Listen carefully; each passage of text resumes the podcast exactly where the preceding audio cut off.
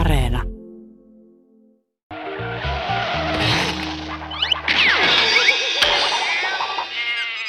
Yle Puhe ja Yle Areena. Huumorihommia. Toimittajana Ville Kornilainen. Sehän olisi taas huumorihommien paikka ja niin kuin totutusti tällä kaudella, niin jokaisessa jaksossa on tällä kaudella vieraana stand-up-koomikko ja nyt vastapäätäni istuu armoitettu Niko Kivelä. Tervetuloa, Niko. No voi, kiitos. Tuota, mä oon jokaisessa jaksossa kysynyt aiemmilla tuotantokausilla, pyytänyt mun vieraita kertoa vitsin, mutta mä en pyydä sinua kertoa vitsiä, koska me tulemme käsittelemään yhtä, yhtä vitsiä tai yhtä stand-up-juttua tuossa myöhemmässä vaiheessa, mutta sen sijaan mä oon kysynyt mun vierailta tällä kaudella, että mikä sai sinut viimeksi nauramaan? Jaa, hetkinen, se oli ihan aamulla, mä katsoin jonkun. Mä katsoin jotain. Vitsi, nyt mä, tässä on mun oikeasti iso ongelma. Mä, kun sä, jos sä olisit pyytänyt vitsin kertomaan, niin mä en muista mitään vitsejä. Siis yksi, mä en muista yhtään vitsiä. Jos joku sanoo kerro vitsi, niin se on todella vaikeeta. Ja tota, mut joku ihan, ihan tota arkinen asia sai, mut mikähän se olisi ollut. Ja sitten se oli joku ihan törkeä. Että todella tumma huumori. Joo. Sen mä muistan, mutta mä en muista. Mä, kerto, mä kerron sen tämän neljän tunnin aikana, mitä me puhutaan tässä. Ei, ei kauan puhutaan. Kyllä, kyllä me nelisen tuntia me on perinteisesti puhuttu. Että se, sä, voit, sä voit palata tähän, tähän asiaan. Mutta tämä on muuten jännä juttu. Siis näitä jaksoja on tehty nyt, mitähän mä sanoisin, pitkälle kolmekymmentä. Mm. Ja vieraana on ollut huumorin tekijöitä pelkästään. Ja aina kun mä pyysin heitä kertomaan vitsin, niin useimmiten se ei niin kuin lähe. Et se, se, se ajatus siitä, että nyt tässä istuu stand-up-koomikko ja sieltä varmasti lähtee vitsi, niin, niin ehkä todennäköisin vastaus on juuri toi, mitä vastasit. Joo. Olen huono kertomaan vitsejä. Mistähän sekin tulee? Kato, he ei halua mokata. Niin. Jos, ei, jos ei kaikki naurakaan heti välittömästi, niin mokannut vitsi. Niin, mutta me, siis me, meillä on ollut joko niin, että vitsi jää kertomatta, tai sitten sieltä tulee joku törkeä sopimaton vitsi, jotka on kyllä ajettu, ajettu lähetyksessä, että pahoittelut siitä, mutta... Mutta jätetään se, jätetään se, oho, täällä. Älä lyö mua. Anteeksi, tämä meni heti jo väkivallan, väkivallan puutteessa. Kaksi minuuttia lähetystä mennyt ja tää ollaan jo tässä pisteessä, nyrkit vastakkain. Joo, se oli niin, se oli niin laiska ja jotenkin energitön se Niko, niin piti lyödä. lyödä se, lyötiin se hereille, että tota, lähti liikenteeseen. Kyllähän väkivalta niin kuin tietyssä suhteessa on hauskaa. On, kyllä. Mutta, mutta se, se raja on erittäin häilyvä. Mm. Niissä kohtaa. Mutta mietipä niitä meidän, me ollaan suurin piirtein sama-ikäisiä, niin mietipä niitä meidän lapsuuden piirrossarjoja, niin nehän oli tosi väkivaltaisia. Ne, joo, siis joku keljuko, kojotit ja muuta, niin aina kuoli. Joo, joo. Ja vietin loppuun asti. Joo. Että niin ei riittänyt, että ku, oli kuollut. Vielä lyötiin. Ja sitten tuli mankeli vielä niin, päälle. Katu, katujyrä, joka hoiti homman. Tämmöisessä me ollaan kasvettu. Tota, tällä kaudella ollaan myös puhuttu pikkasen poikkeusoloista. Kun nämä jaksot aikanaan tulee ulos, niin toivottavasti ollaan jo ainakin osittain päästy normaalitilanteeseen, mutta, mutta nyt eletään ehkä semmoista korona-ajan, miten nyt voisi sanoa, keskiötä ja odotellaan sitä, että rajoitukset alkaisi pikkuhiljaa, pikkuhiljaa höllentyä. Niko, millä tavalla keikkaileva stand-up-koomikon arkeen on korona vaikuttanut? Kaikki no siis, keikat tietysti putos pois. Joo, täysin. Eli kaikkien aikojen kevääni muuttukin sitten nolla, nolla kevääksi ja koomikkona, siis mulla on sellainen tilanne, että mullahan tulot on ollut nolla nyt muutaman kuukauden. Tulee olemaan sitä niin kuin vähintään tuonne elokuun loppuun, koska vaikka ne poikkeustilat ei jatkuiskaan, niin meidän nämä ongelmat jatkuu, koska nyt on ongelma se, että meillä ei ole oikein varaa tuottaa asioita, koska ei ole kassavirtaa. Ja sitten toinen asia on se, että tulee ylitarjontaa, eli kannattaako tehdä keikkaa, niin sekin tulee nyt sitten laskennallisesti eteen. Mutta miten arki on muuttunut, niin tosiaan täydellisesti.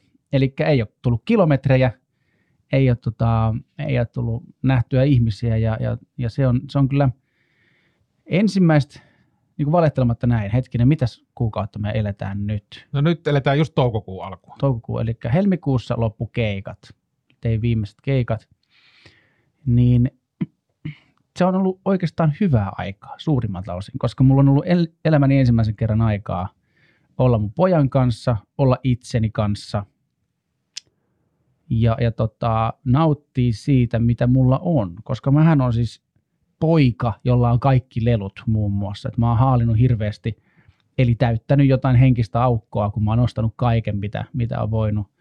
Ja, ja kun rahallisesti on mennyt kuitenkin ihan okosti vuosia, niin se on kertynyt kaikkea. Nyt mä oon nauttinut niistä.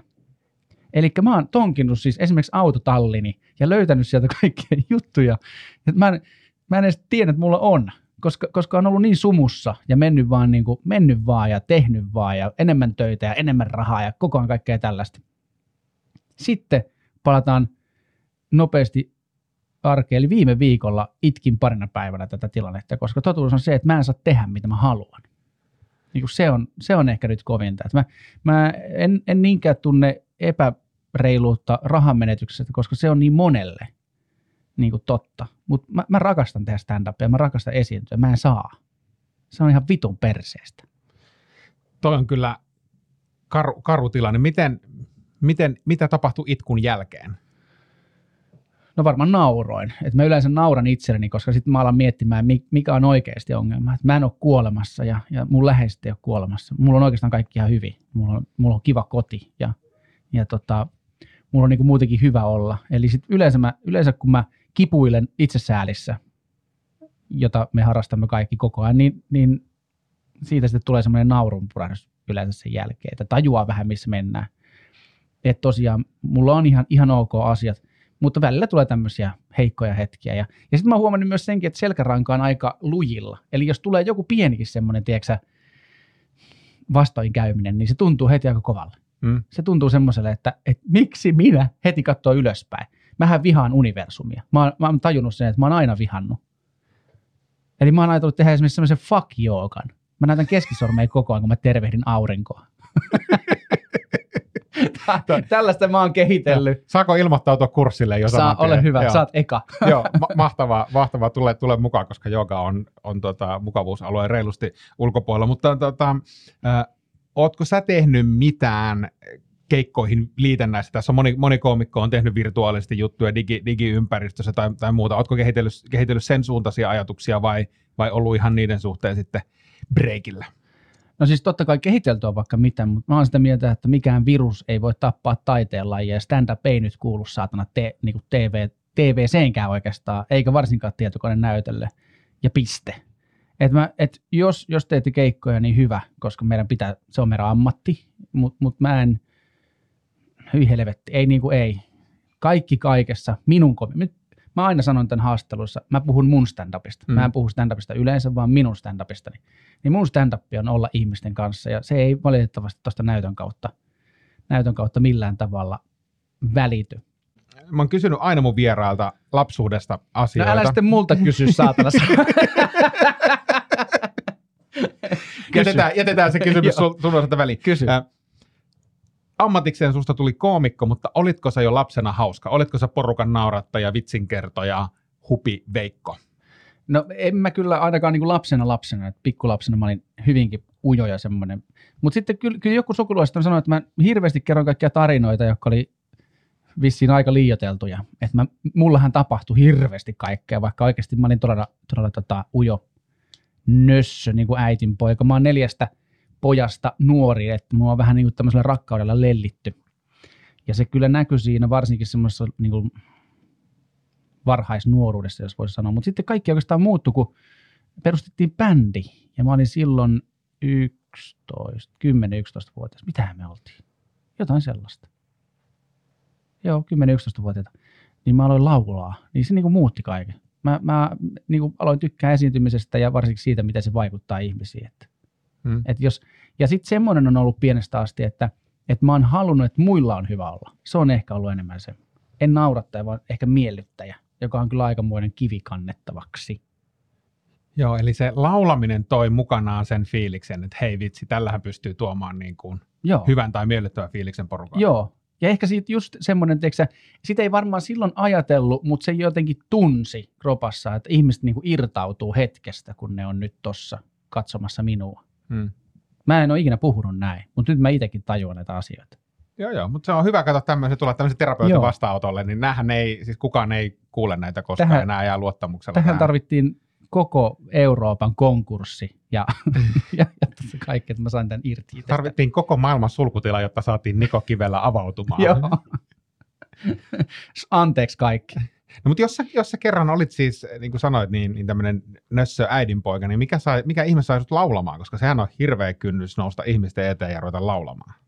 No sit mä luulen, että se johtuu taas pelkästään siitä, että kaverit ja perhe oli semmoisia, että mua ei koskaan tiedäksä ole niin kuin lyöty mihinkään rakoon, paitsi opinto-ohjaaja yläasteella. Mutta Mut se on niiden rooli. Ei ole. Kyllä se oli vaan paska opinto-ohjaaja. No, mutta sitten niitä on kaikille. niin, niin on. Ne on paskoja. Ei kun siis sinusta tulee, sinun pitäisi tulla tämmöinen, tai unohda nuo haaveet. Joo, siis joo, joo. joo. Kyllä, se on tosi yleistä ja tosi surullista, koska se on se, joka jää meille mieleen. Mm. Sehän, senhän kaikki muistaa. Ja, ja tota, mutta mulla niinku lähimmäiset ihmiset oli todella semmoiset, että ne niinku uskoi kaikkeen, mitä mä tein. Ja mulla oli mitä tyhmempiä ideoita stunt, stuntmiehestä. Mähän tein stuntteja kotona sille, että kuka ei ollut läsnä. Ja se on tyhmää, koska jos loukkaantuu, niin kuka ei ole auttamassa. Mutta mut tota, joo, mä luulen, että se johtuu siitä, että, että mulla oli hyviä ihmisiä ympärillä. Tota, stand-upi ei vielä tullut ihan yksitoistavuotiaana mukaan, mutta minkälaisten huumori...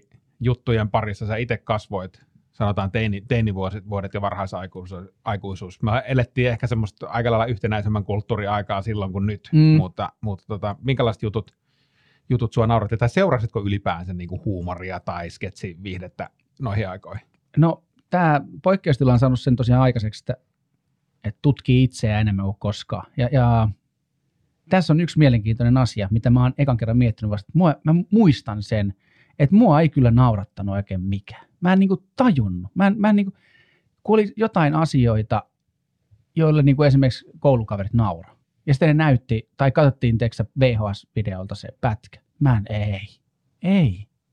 Mikä tässä on niinku hauskaa?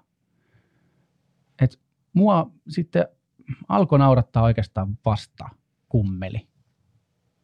Siinä yhdeksänkymmentäluvun Niin, että niin myöhään. Että sen mä vasta muistan semmoista teksä omaksi, omaksi huumoriksi. Ja, ja siellä lähinnä se absurdius.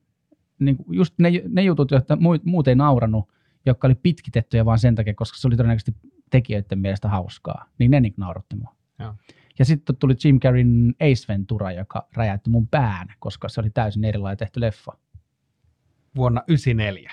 Joo. Ja sitten, mm, mut sitten min. Mä oon ollut katsomaan kaikkia vanhoja komedioita ja sitten huo, muistaa esimerkiksi Hei me lennetään tämmöinen leffa, niin kyllähän se oli hauska ja sen mä oon nähnyt paljon aiemmin. Mutta sitten just, en mä oikein tiedä miksei mun naurattanut ne. Joku pulttipoisi-hahmot ja tämmöiset, niin en mä, apuva huuto vitutti mua yli paljon, kun kaikki käytti sitä. Niin ja se, se oli kyllä semmoinen, mikä, mitä käytettiin koulun Joo, välitunneilla sehän... koko ajan. Että sitten jakso katsottiin ja seuraavana päivänä mentiin koulun pihalle huutelemaan niitä möläytyksiä. Että mä en niinku... Oliko se sitten jotenkin vakava? No kun mä en oikein tiedä. Todennäköisesti. Mä, ehkä mä mietin silloinkin liikaa. Mä menin jotenkin sen yli, tiedätkö, että miksi tää on tehty? Varmaan mm. semmoisia mieti. Eli mä en niin kuin jäänyt siihen vitsiin, mm. joka olisi ollut paljon rennompaa ja parempi.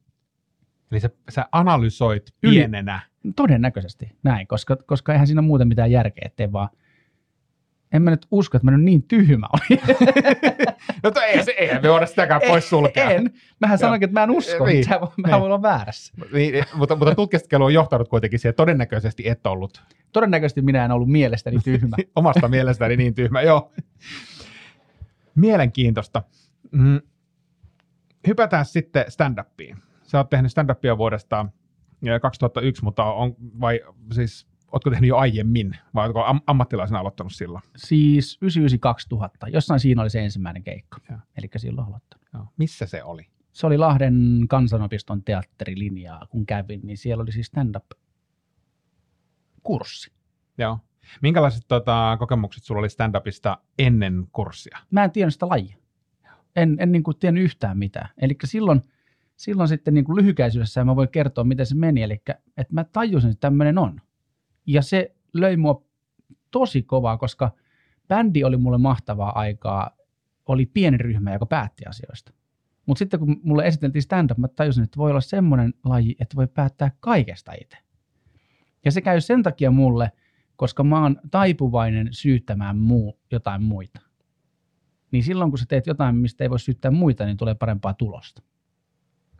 Tämä on muuten, et ole ensimmäinen tässä, tällä kaudella, joka sanoo, sanoo tota, että... No voi että, paska, mä olisin ollut jotenkin uniikki. Joo ei, sä et, sä et ole uniikki, uniikki tässä. No onko mä kertonut, että mulla on yksisarvinen? Eikö se, se, se meni jo kauan sitten? Joo. On, onko susta mitään niin kuin, oman niin, perästä? Joo, mutta se, joo, mut se ja, tota, olisikohan ollut Bill Hicks ensimmäinen, mikä näytettiin. Eikö Lenny Brucein pätkä? Ja sinänsä se ei niinku, vielä niinku, lajina, stand-up-lajina mua herättänyt. Mutta sitten minä katsoin sitten Eddie Murphyin pätkän ja Elleviksen esiintyminen, joka oli mielestäni tosi paljon stand-upia. Ja sitten mä tajusin, mitä mun pitää tehdä. Siis Eddie Murphy ja Elvistä. Joo, oliko kyseessä tämä Eddie Murphyin Raw? Oli. Joo, joo, se on, se on kans, sekin on mainittu, että... No joo, koska se... Mutta se, mut se taisi olla niitä ainoa, siis jos joo. ajattelee tota aikaa, niin, niin, niin se taisi olla kuitenkin semmoinen stand-upin raamattu. Kyllä, se löytyi Lahden kaupungin kirjaston hyllystä V H S:nä ja siitä sitten lainasin ja katsoin. Ja luulin, että stand-upin pitää kestää tunti neljäkymmentä ja sen takia mun ensimmäinen sitten oma esitys kesti tunti neljäkymmentä. Älä viitti. Joo. Siis... Otetaanpa nyt ihan hidastetusti. Siis sinä, sinä olit äh, tuota stand-up-kurssilla siis, ja, ja sen jälkeen teit ensimmäisen esityksen, joka ei ollut viisi minu- viiden minuutin slotti niin kuin monella aloittelijalla, vaan sinä teit tunti neljäkymmentä minuuttia. Joo, ja se johtui ihan vaan siitä, että sen kurssin, kurssillahan tehtiin sitten viisiminuuttiset. Ja Juutisen Jari, jonka kanssa ollaan erittäin hyviä ystäviä edelleen, sanoi, että Nikolla on paskat jutut, mutta kaikki nauraa. Joten mä tajusin, että ahaa, minussa on siis jotain. Eli se oli mun mielestä todella hyvin sanottu. Ja vielä se, että onko paskat jutut, niin sehän on vain jonkun mielipide. Eihän mm. sillä ole enää merkitystä, koska nehän on jo nauranut. Ja, ja tota, se, mä sain siitä niin kuin hyvän, tietenkin semmoisen hyvän itsetunnon tehdä sitä, mutta kaikki loppu, koska ei sitä lajia ollut Suomessa, eikä, eikä näin. Ja mä näyttelin sitten samaan aikaan Teatteri Vanhassa Jukossa Lahdessa. Ja sitten mä vaan... Siellä toimistolla puhuin, että mä haluaisin sitä stand-upia kyllä kokeilla, ja siellä oli semmoinen tuotan, tuottajaharjoittelija, joka sanoi, että no mitä puhut vaan, tehdään se. Ja sitten tehtiin, olikohan siinä sitten pari kuukautta siihen, tehtiin ihan ensi ilta siis, ja tunti neljäkymmentä kirjoitin matskuun. Se oli, se oli vähän mielenkiintoista vielä, että tunti neljäkymmentä kesti se ensimmäinen. Ja sitten katsot, se meni niin hyvin, että se toinen keikka, niin mites käy kun meni hyvin, niin takki auki ja aivan liian nopeasti. Ja mä huomasin, että mä oon polttanut puolet mun matskusta kymmenessä minuutissa. Niin mitäs sitten? Mä muistan, kun se kestikin vaitaan tunti kymmenen ja ihmiset katsoi vähän silleen, oliko tää tässä? Mulla oli niin huono omaton, teki mieli palauttaa liput. Minkälainen, tal- jäikö tästä tunti neljäkymmentä setistä tallenne? Onko sulla tallenne siitä Ei. olemassa? Ei, siis mä, en, mä oon aina ollut vähän huono sinne, koska mä en kestä omaa ääntäni. Joo. Siksihän mä oon radiossa ollut. Laitetaanko vähän isommalle näitä ja. kuulokkeita? Joo, huomaaks nämä on niin väärinpäin. Joo, niin onkin joo. Mä katsoinkin, että joku siinä on vikaa. Mutta siis minkä, minkälaista fiiliksi? Sanoit, että meni hyvin. Mutta joo, siis... se meni tosi hyvin. Se, se meni senkin takia hyvin, että et toki muistaakseni siinä ekassa oli niin kuin perhettä. Tai sitten ei. Eikö joo, koska mä pidin sitä vähän niin kuin ensi-illan teatterin omaisesti. Mutta sitten mä myös niin kuin haalin kaikki ihmiset sinne kadulta. Siis mä myin lippuja itse kadulla. Ja, ja tota, mä niinku puhuin ne keikalle, joten siinä oli vähän semmoinen niinku suhde jo siihen yleisöön.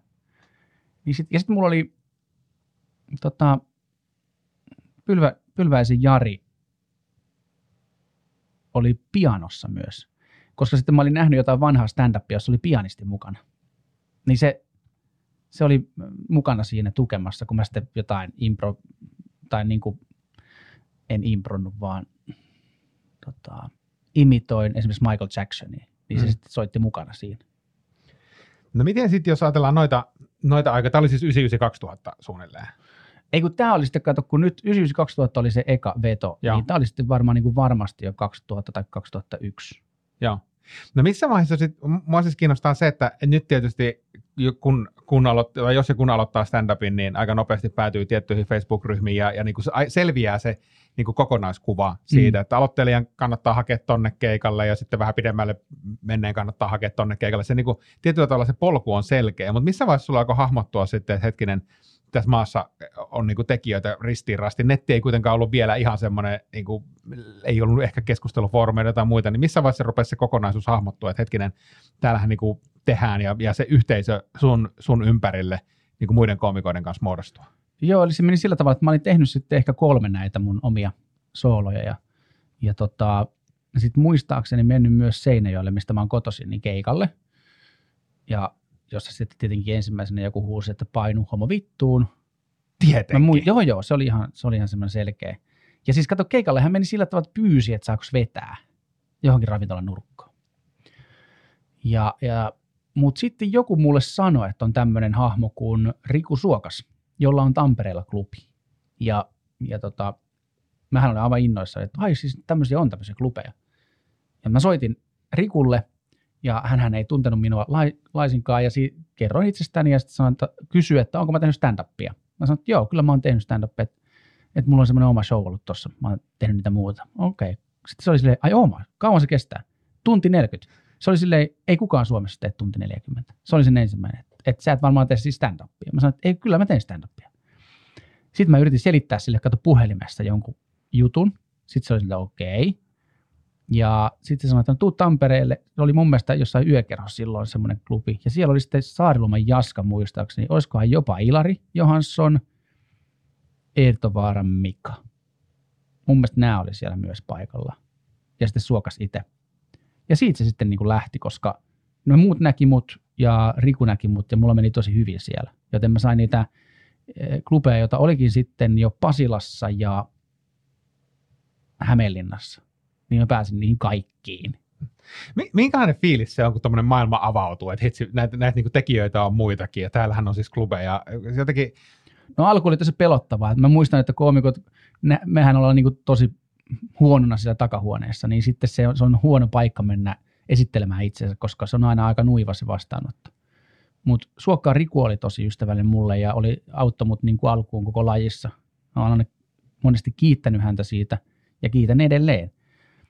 Mutta sitten tota, se, että se avautui se, että mä muistan, mä menin Pasilaan keikalle ja Studio Pasilassa oli silloin vielä semmoinen valokyltti, jossa aina pyöri kaikki esiintyjät.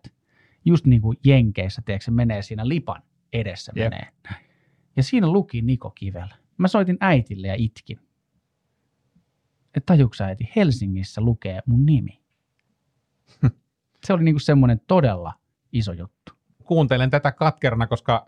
Arvaapa, oliko mulla just tähän korona-aikaan buukattu ensimmäinen keikka Studio Pasilassa. No, mutta siellä ei myöskään sitä nimikylttiä. Ei ole, ei, ei voi, pitää soittaa äitille muista syistä ja itkeä. Joo. Sä voit itkeä tota, että sulla ei ole sitä keikkaa. Mulla, mulla ei ole sitä keikkaa, joo, ei, ei tässä ole mitään muutakaan, muutakaan, mutta tilanne on kaikille sama, että samalla viivalla, viivalla ollaan.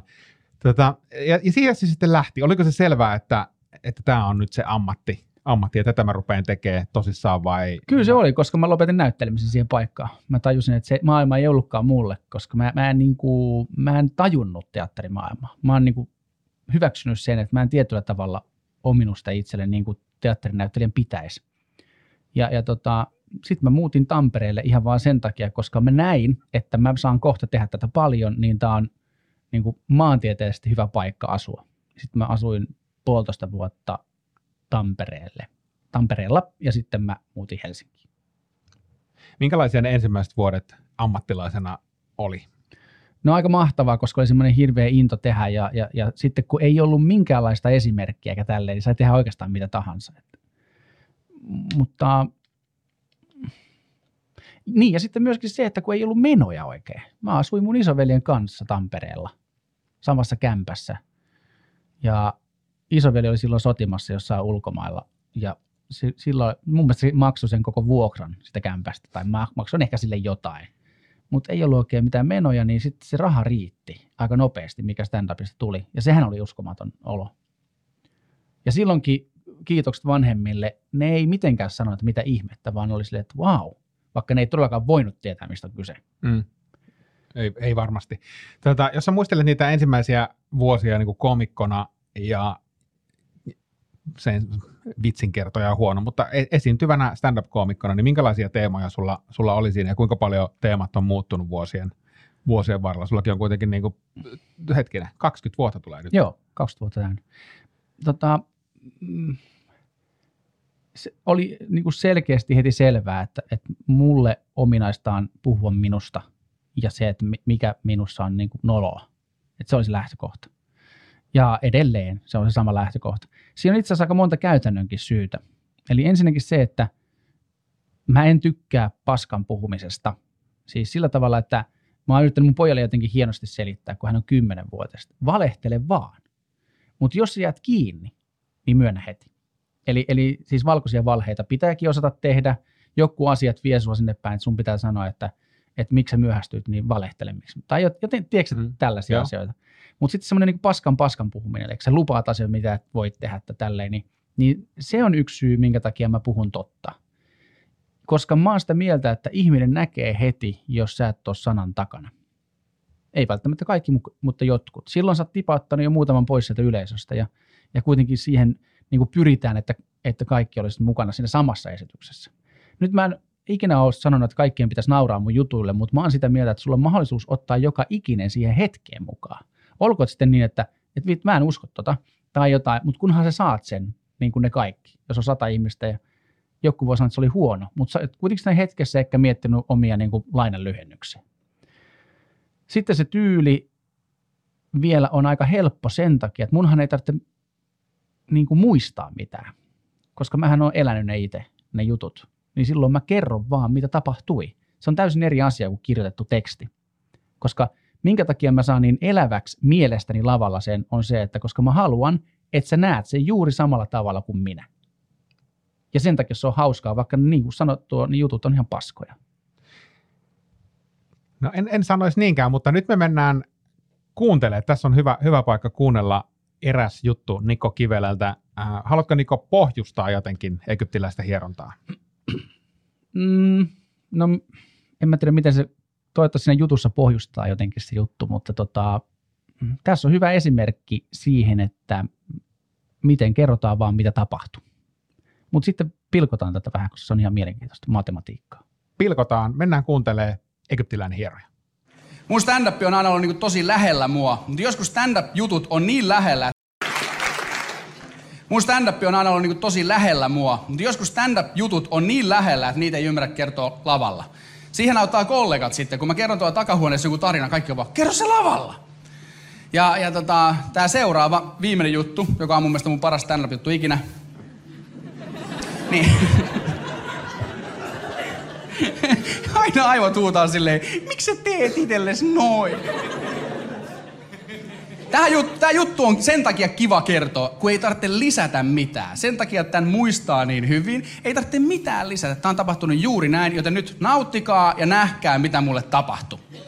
Mä olin Egyptissä ja mun kaverit sanoi, että hei, siellä meidän hotellin alakerrassa on semmonen spa, jossa on semmoinen kuin energiahieronta. Mene ihmeessä kokeilemaan. Ja mä oon, että okei, mä voin kokeilla, mutta mitä jätitte päälle, kun menitte sinne, ettei tuu mitään noloja tilanteita. Ja sanoin, että kalsarit jäi päälle, okei. Sitten mä oon sanonut, että oh, mä menen kokeilemaan. Ja mä menin sinne, vaikka mä pelkään spaata. Siis mun mielestä spa on semmoinen, ei niinku, jätkäkin on armeijasta lomilla, niin. En mä nyt tiedä, että sä, mitäs, mulla on kaksi tuntia vielä aikaa. Mitä tekis? Mä menen spaan.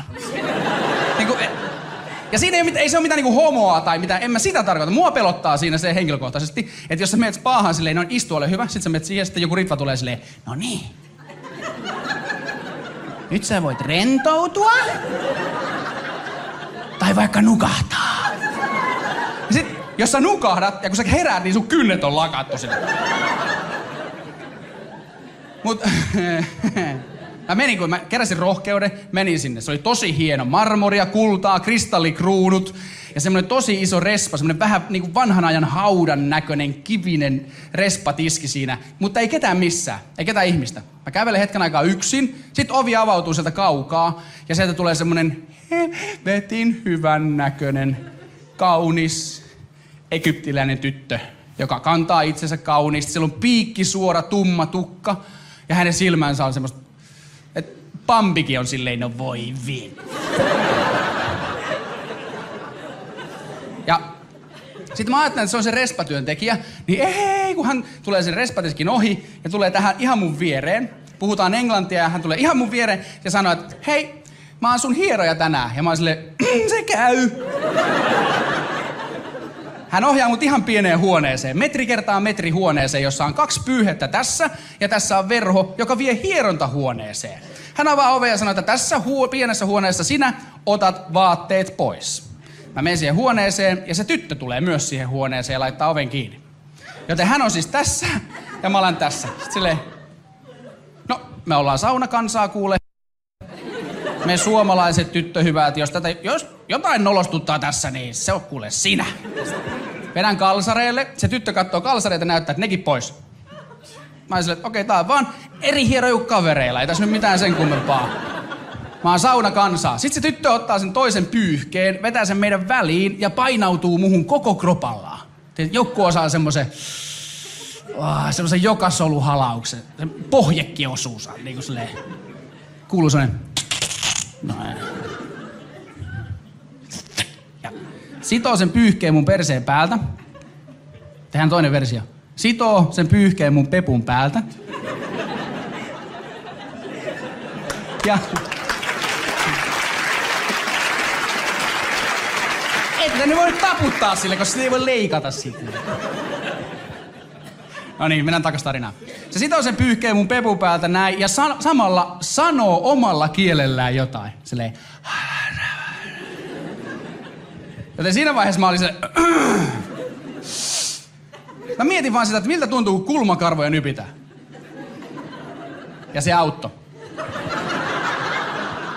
Hän avasi sen verhon, ohjasi mut hierontapöydälle. Tiedätte, se on tällä korkeudella näin. Se sanoi, että no niin, tohon voit mennä sitten makaamaan. Mä menin ja se, tosi vaikea nousta, kun se pyyhe on tälleen näin. Mä sanoin, tosi nolossa ajokoira-asennossa näin, niin se vetää sen pyyhkeen pois.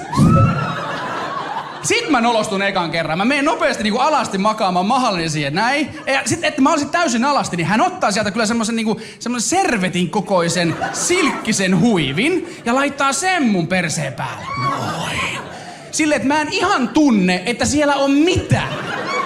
Sitten hän kävelee mun taakse ja levittää mun jalat! Ollaan siis tilanteessa, missä egyptiläinen kaunis tyttö tuijottaa mun persen reikää. Ei niinku persettä, vaan sitä, mistä kakka tulee. Sit se ottaa kuuman kiven. Ei, ei, odota hetki, sä menet tarinas edellä. Hän ottaa kuuman kiven ja laittaa sen mun jalkapohjaan. Joo. Noniin. Joo, joo. Mut mitä tapahtuu, kun miehen jalkapohjaan laitetaan kuuma kivi? Ei mitään. Päässä ei tapahdu yhtään mitään, mut mä luulen, että sieltä menee... Yksi hermo suoraan tähän. Koska kun se kivi osui mun jalkapohjaan silleen, niin saman tien vaan. Se ottaa toisen kuuman kiven ja laittaa toiseen jalkapohjaan, niin kahta kauheampi vaan silleen. Ja nyt muistakaa mun asento. Musta tuntuu, että mun perse vähän nousi vielä. Sitten hän laittaa öljyä käsiin. Ja alkaa hieromaan takas sisäreikki. Noniin. Ei nyt ainakaan auta siihen. Siinä vaiheessa mä, nyt mä ymmärrän energiahierontanimikkeen. On sen verran energiaa yhdessä kohtaa, että en ole montaakaan kertaa kokenut. Energiahieronta. Onko täällä yhtään hieroja paikalle? Yhtään ammatti- tai amatöörihierojaa. Loistavaa. Ei mitään hätää, ei mitään hätää. Älä panikoi. Vastaa vaan kyllä tai ei. Se riittää. Onko peräreijän vieressä joku piste, mitä pitää silleen nylpyttää? Ei. No hänen mielestään oli! Ja hän nylpytti sitä hyvin! Ja nyt mä voin sanoa, mä oon Etelä-Pohjanmaalla syntynyt ja saanut kasvatuksen. Mua ei ikinä jännittänyt niin paljon. Mä en ikinä keskittynyt niin paljon, että älä, jos mä, jos mä liikana tai jos se aivastaa, sillä on öljytty peukalo siinä.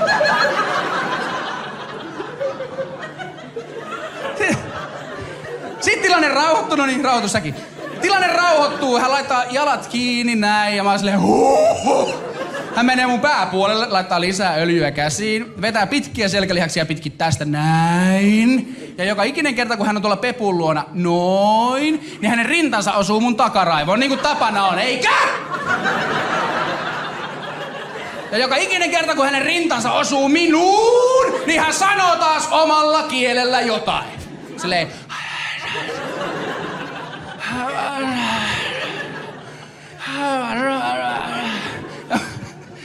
Mä oon silleen, tiedättekö, jos, jos tarpeeksi kauan tänne pumppaa energiaa, niin adrenaliinit lähtee liikkeelle. Se on vähän sama kuin puukko olisi pystyssä tässä liian kauan, niin tulee semmoinen ja mä mietin, mä makasin siinä, katsoin hänen lakattuja varpaan kynsiä ja mietin vaan silleen mikä olisi pahinta? Ja sen juuri hän tekee ja sanoo, käänny, ole hyvä. Mä mietin... Mä mietin, se sekunninta kaksata, mietin sekunninta kaksata, en mä kylläkään. Sitten mä ajattelin, että mä en tule koskaan tapaamaan sitä henkilöä enää, joten mä oon ihan sama. Ja kyllä se nyt on näyt tällaista ennenkin. Ja kä- käännyin. Se otti sen silkkisen huivin. Ja laittoi sen siihen päälle. Se silleen laskeutu siihen. Se tuijotti sitä, mä tuijotin sitä. Siis se tyttö häkelty näin, katso mua nopeasti, näin, paino mun pään nopeasti takas sinne sänkyyn, otti täältä pyyhkeen ja laittoi sen mun kasvojen päälle. Nyt mä olin yksin pimeässä siellä silleen. Että onks mä ymmärtänyt kuitenkin jotain väärin? On, onks tää kuitenkin joku semmonen hieronta? Että kun mun ongelma on se, mä, mä mietin siellä vaan, mun ongelma on se, että mä en oo koskaan ostanut seksiä missään muodossa. Mä en oo koskaan käynyt huorissa. Mitä mä teen? Ja mä mietin vaan, paljon mun luottokortilla on raja. Et nyt oikeesti, jos se jotain ehdottaa, niin joo! Kaikki se ja kaksi kertaa, jolloin lyhä vaikka mankelilla! Sit se yhtäkkiä ottaa sitä pyyhkeestä kiinni, katsoo niillä silmillä ja sanoo, sun hieronta on ohi. Sitten... Siis mä en osaa, tätä mä en osaa kuvailla, koska se vaan tapahtuu, mut semmonen romahdus itsetunnossa. Ja mä mietin, onko se pahinta, mitä me ollaan tapahtunut. Niin ei se ollutkaan pahinta, mitä me ollaan tapahtunut, koska heti sen jälkeen tapahtui se, mikä on pahinta, mitä mulla on tapahtunut. Nyt, tää kaikki on ohi. Mä oon takas yksin siinä pienessä huoneessa, mistä lähdettiin. Se pieni huone. Nyt mä oon yksin. Täysin alasti, hirvees tondis ja sitturuna tee.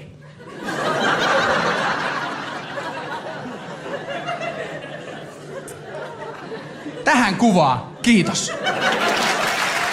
Siinäpä oli egyptiläinen hieroja, tositapahtumiin perustuva tarina Egyptistä ja hieronnasta. Niko, anna palaa. Miten, miten juttu syntyi ja, ja miten, se, miten se päätyi tähän muotoon? Joo, ihan ekana pakko sanoa, että, että en kyllä edelleenkään pidä katsoa. Niin kuin, tai siitä, että pitää katsoa itseensä. Mä voin nauraa niille omille jutuille, mutta, mutta kaikki muu ärsyttää. Ja mä kohta kerron, mikä sinä ärsyttää. Tämä egyptiläinen hieroja siis todellakin meni juurikin noin. Ja mähän tuossa pohjustan kaiken, mitä tässäkin voisi pohjustaa, mutta tossahan se tuli sanottua. Eli kaikki on totta. Siinä valehdellaan yksi asia, että kaveri kertoi, että siellä on semmoinen hieroja. No se ei pidä paikkaansa, mutta mä en halunnut käydä läpi jälleen kerran avioeroa, koska se oli oikeasti vaimo, joka kertoi.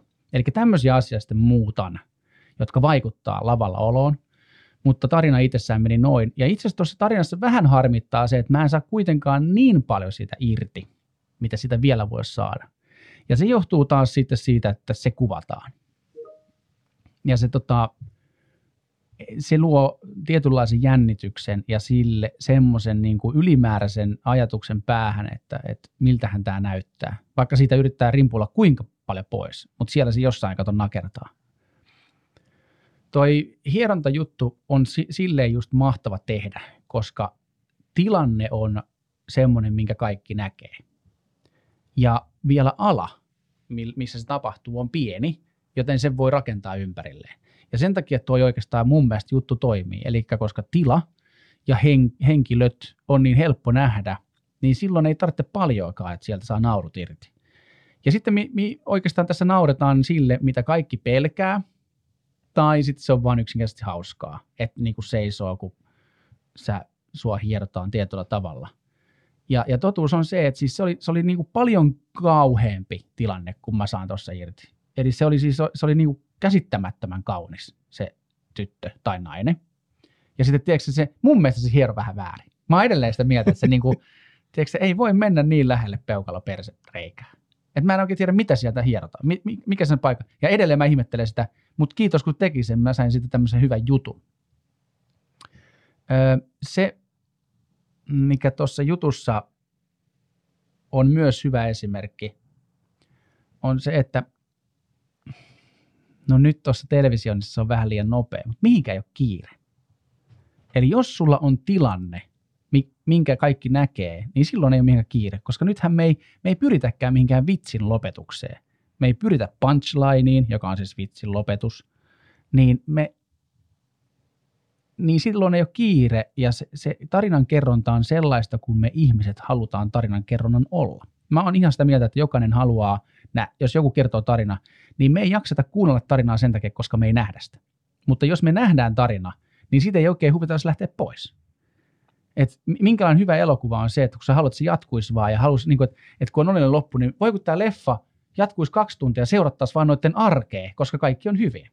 Niin se, semmoinen tietynlainen juttu tossa on mun mielestä semmoinen salaisuus koko, koko jutussa, koska se on niin nähtävillä, niin sieltä ei ole kiire pois.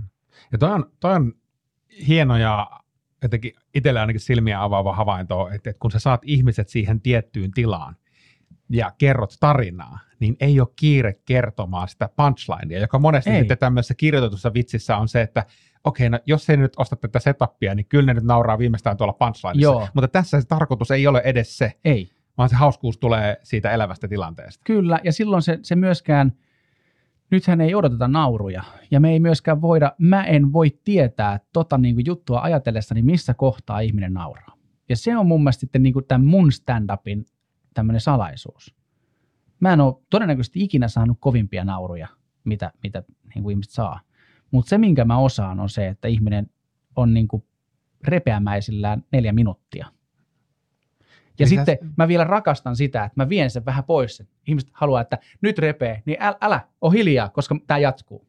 Eli semmoinen tietynlainen, niin kuin, se on tietynlainen äm, tämmöinen voimakeino saada se energia pysymään. Eli sä et annakaan sitä vapautusta sieltä, vaan jatka, jatka, jatka, jatka, jatka. Ja, ja sitten siinä myös näkyy se, että mä en myöskään, mä en vaadi naurua. Mä en, niin kuin, mä en saa siitä mitään hmm. tietyllä et, tavalla. Niin sä et kerjää. Ja toi on musta hyvä toi tavallaan yleisön tietynlainen ohjaaminen, että kun se, se yleisö, niin kuin näkee tässäkin jutussa, että se yleisö on näpeissä mm. ja se on, se on jo ostanut, ollaan jo ehkä pari-kolme minuuttia sisällä siinä tarinassa, kun sä rupeat puhumaan tästä kuumasta kivestä, niin, niin siellä jo yleisöstä joku, joku niin kuin laskee yksi plus, että no nyt se työntää sen kiveen sun hanuriin, Kyllä. Jo, jonka sä torppaat. Sä näet sen, niin kuin tiedät tietysti niin. Ammatilaisena, että mihin, mihin kaikki sen kiven kuvittelee, ja sä torppaat sen, että älä mene vielä sinne. Joo, joo, kyllä.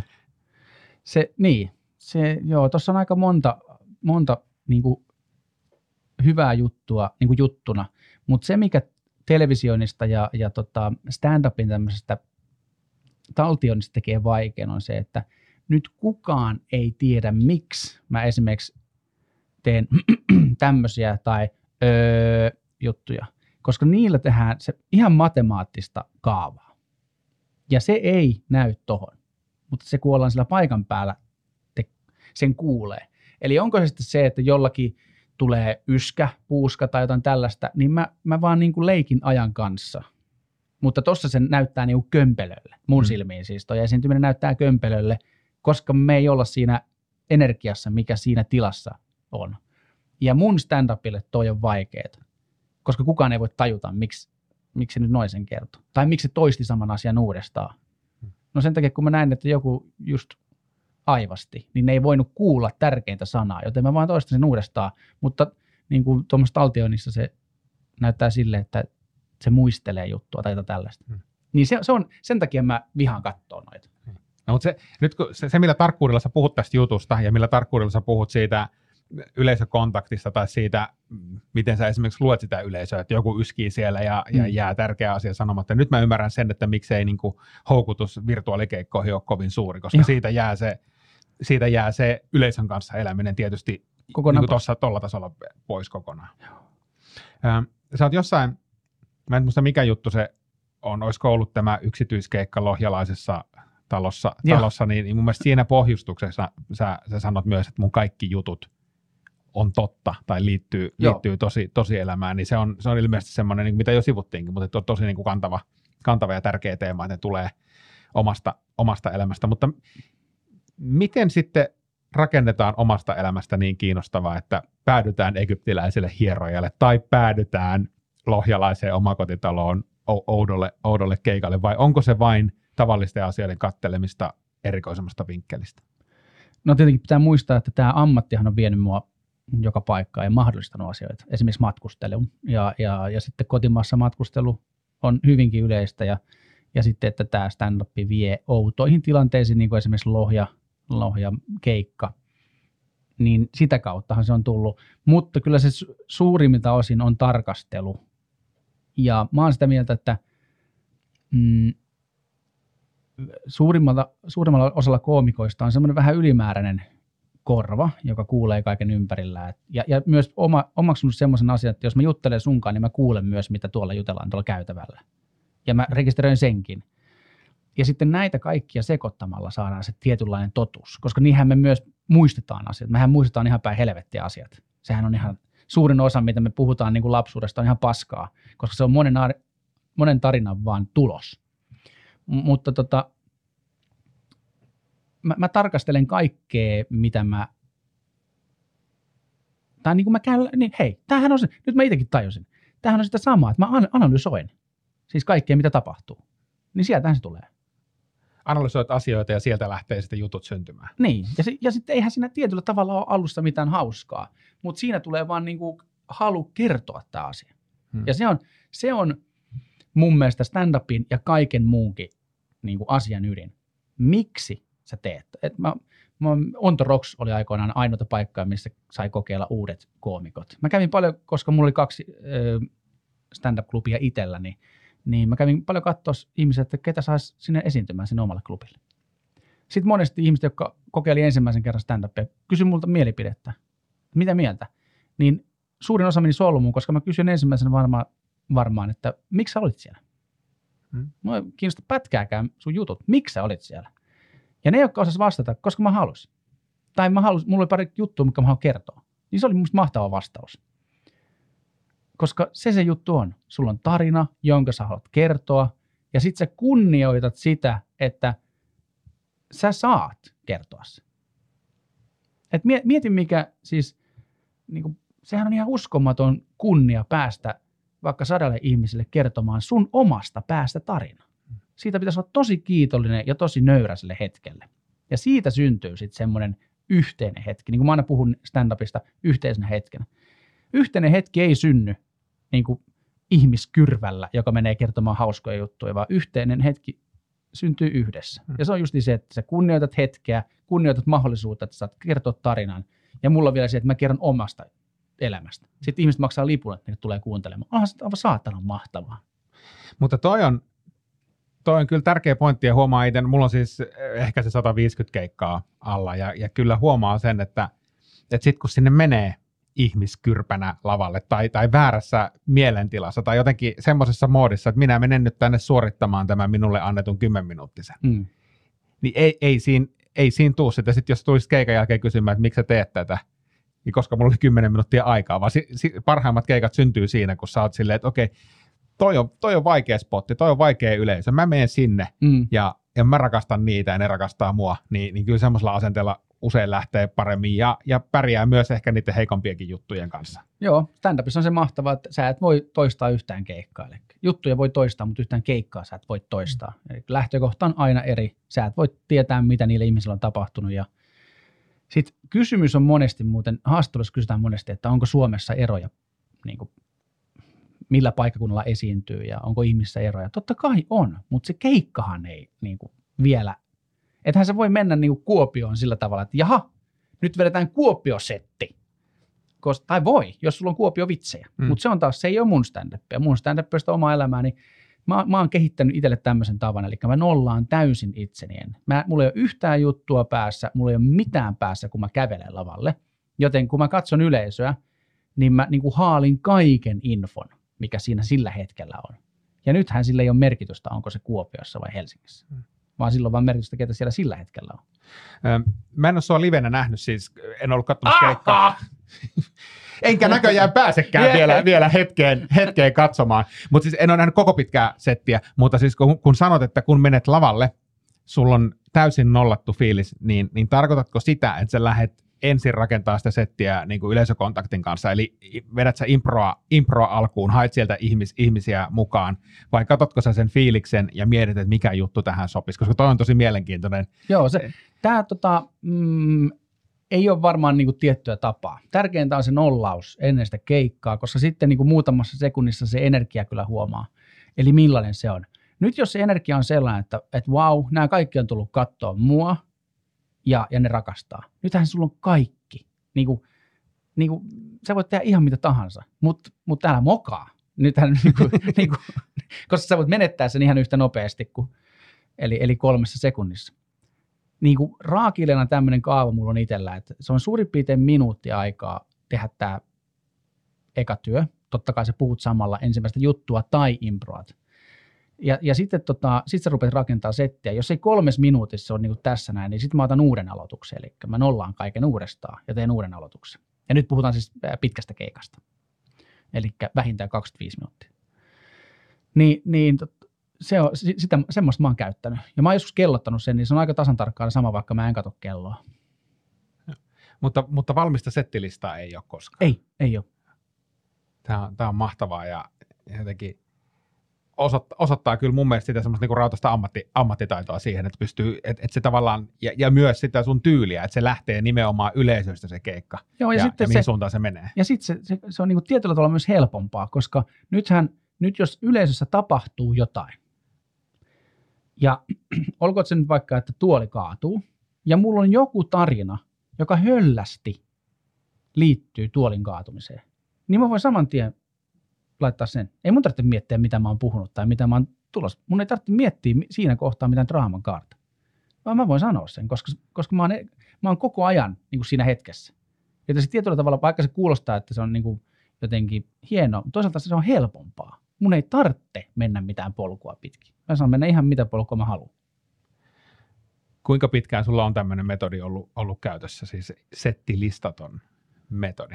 No siis settilistat on mentänyt oikeastaan, niin oikeastaan aika-alusta pitäen, jos mulla on vähän enemmän aikaa kuin kymmenen minuuttia. Et silloin piti, et mä, mä en ole mielestäni montaakaan kertaa minuuttia ylittänyt, mm. jos miettii, että keikka on tietenkin tullut tehty aika paljon. Ja mä, en mä muista semmoista, että mulla olisi muuta kuin silloin ne ekat. Mulla taisi olla ihan lunttilappu, mutta ei mulla muuten ole. Koska silloin kun mä muistan, Juutisen Jari sanoi ihan hyvän pointin, että jos sä tarvitset lunttilappua, niin kymmeneen minuuttiin, niin mene vittu sitä lavalta. se, on muuten, se on muuten hyvin sanottu. Niin, että, että siinä on, niin, että mitä sä jätit tekemättä? Että jos sulla on kertaa opeteltuja juttuja, niin opettele ne jutut ennen kuin tuut. Mutta sitten taas, mä, muistakaa nyt tämä, minä puhun omasta stand-upistani ja se, mikä on minuun toiminut, niin jollakin saa olla lunttilappu takataskussa ja sitä saa katsoa. Tähän loppuun vielä täytyy, kun tämä sun tapa tehdä, niin kuin sanoit, sinun stand-up on, mm. on eri, erilaista kuin muiden, niin mm, miten sä kirjoitat juttuja ja miten sä testaat juttuja? No kun tässähän taas tullaan tähän, että minähän en kirjoita enkä testaa juttuja. Mm. Elikkä, eli mä teen sillä tavalla, mulla on vaikka soolokiertue, niin mä ajan sen koko kiertueen ajan uusia juttuja sinne väliin mukaan. Ja sitten kun ne toimii, niin se pullauttaa yhden vanhan pois. Ja se setti lista ei koskaan muutu kokonaan. Koska se, nyt tässä on semmoinen ongelma. Jos olisi aikaa harjoitella ja käydä tämmöisillä klubeilla, että voi kokeilla juttuja, ja olisikin aikaa, jos huvittaisi, mutta ei huvita, koska mä haluan vaan tehdä töitä ja tienata. Niin tota... no mutta ei arvosta rehellisiä. Eikö pohjalaiset ole rehellisiä? No, no en minä tiedä. No ketkä on ne rehellisempiä kuin savolaiset. niin tota... Ö, siis siinä on semmoinen ongelma tässä... Mi- niin kuin mun tavasta tehdä, että nyt yleensä mä te- meidän kiertueesta kiertueeseen. Liput maksaa mun mielestä aika paljon. Siis stand-up-lippu on hintava lippu, joten, mutta se ei ole paljon, jos saat nauraa. Sehän ei ole, niin kuin, sittenhän mm. se on tosi halpa. Mutta silloin, kun ihminen maksaa vaikka kolmekymppiä, niin et sä nyt jumalauta mene kokeilemaan sinne yhtään mitään. Vaan silloin sun pitää, niin kuin sulla pitää olla esitys, joka naurattaa ihmisiä. Siellä voi olla välissä jotain, mutta se ei voi perustua semmoiseen, että no tänään ei ole lähtenyt, kun mulla oli niin uusia juttuja. No tee vanhoja. Tai tee jotain, koska noi on maksanut kolmekymppiä. Mä, eli mun päähän ei mene ajatus siitä, että, et, et niinku tämmöstä niinku, että onko uusia juttuja. No on. Aina on uusia juttuja. Varmasti on uusia juttuja. Kerran yksi mies tuli valittamaan mulle, kun mulla oli vanhoja juttuja. Sitten mä sanoin, että mä improsin neljäkymmentä minuuttia. Että miten mulla oli? Mutta kun siellä oli muutama vanha juttu, niin se suututti häntä. Ja mä voin kertoa, että jos mulla on semmoinen olo, että mä haluan kertoa jonkun jutun, niin mä kerron sen, enkä mä mieti, onko se uusi vai vanha. Se, jos ne ihmiset nauraa sille, niin se on se, se on se mun ammatti. Mun ammatti on naurattaa, eikä kokeilla lavalla yhtään mitään. Kuinka paljon sulla tullaan muuten niin kuin ihan toivomaan, että tulla, kerrotko sä tämän jutun tai voisitko kertoa tämän jutun, koska kun sä oot kaksikymmentä vuotta ammatiksi tehnyt, niin jengille on muodostunut suosikkeja. Egyptiläinen hieroja varmasti yksi niistä. Joo, todella paljon. Siis, siis käsittämättömän paljon. Ja firmakeikolla monesti, koska siinä on sitten vielä pienempi se porukka yleensä ja sen enemmän jut, juttelumeininki keikalla, niin siellä tulee niitä. Yhdellä firmakeikalla joku sanoi, että tee Air China, joka on semmoinen vanha juttu multa, niin että tee se Air China. Sitten mä ajattelin, että joo, mä teen. Sitten mä yhtäkkiä tein, että en mä muista. En mä, ja mulla ei ole mitään suhdetta siihen enää, että en mä voi, koska mä en saa siihen sitä intoa. Mä sanoin sille miehelle, että tee sä. Niin se teki. Onnistuiko se? Se oli niin paska juttu. Se oli niin, siis se oli ihan kauhea. Se oli, se oli hyvä, kun se mies tuli hirveällä energialla ja itsekin ajatteli, että tämä on niinku hauska, koska hän osaa sen sanasta sanaa. Mutta siinä näkyy hyvin se, että mikä merkitys sillä on, kun sä oot itse kokenut sen ja oot sen asian takana. Hmm. Siinä ei ollut mitään siinä jutussa. Mahtavaa. Tota, kuinka usein niin tuommoisessa erikoisessa tilanteessa, täytyy soittaa eikä tilanne hieron, että on varmaan erikoisimpia tilanteita, mihin voi päätyä, mutta kuinka usein erikoisessa tilanteessa sä näet saman tien, että okei, tästä tulee juttu? No, siis näit sä hierojan pöydällä? Että en. Se oli oikeastikin. Mähän kerroin tuossa alussa. Se oli semmoinen juttu, että muistaakseni Andre Wikström sanoi mulle takahuoneesta, kerro toi lavalla. Okei. Okay. Sitten mä kerroin sen saman tien lavalla ja siitä tuli hitti. Se, se niin kuin, en mä miettinyt, että se olisi niin kuin tarina lavalle. Hmm. Että kyllä se aika kauankin joskus vie, se prosessi, että se vie sinne. Ja, ja kun sä kysyt, kirjoitanko mä, niin mä, mä mietin niitä juttuja todella paljon. Tähän kuulostaa semmoiselle niin kuin hövelille tavalle, mutta se ei ole, koska mä, mä simuloin sen tilanteen, miten se juttu kerrotaan lavalla, että ne ihmiset näkee sen tilanteen. Se on niin kuin se, mitä mä teen tosi, tosi paljon. Ja monesti mä hyllytän jutun sillä, että mä mietin sen läpi ja ei, ei tule toimimaan. Ja nyt on pakko jo luottaa itsensä, koska onhan tässä nyt jonkin sortin ammattilainen. Niin, voi, voi kahdenkymmenen vuoden kokemuksella voi sanoa, että, että siinä alkaa olla jo niin kuin ehkä kriittiset vaiheet yli, ylitetty. Kyllä. Mahtavaa. Hei Niko, tätäkin keskustelua voisi jatkaa vielä vaikka toisen tunnin tai kolmannen tai neljännen niin kuin uhosin, mutta meidän on valitettavasti lopetettava Menipä tämä lähetys. Tähän. Eikö mennyt? Mä en aloittanut vielä. Niin. Haluatko no. sanoa jotakin tähän loppuun? No haluaisin sanoa paljon. Täällä rupeaa itkemään. Anna kymppi. Parkki, parkkimaksuun. Kato, justiin tuli Nordealta kaksi tekstiviestiä. tähän, tähän Miks meidän... et sä maksa sun laskuja? Tähän meidän on hyvä, hyvä lopettaa. Kiitos älyttömästi vierailusta Huumorihommissa, Niko Kivelä. Kiitos.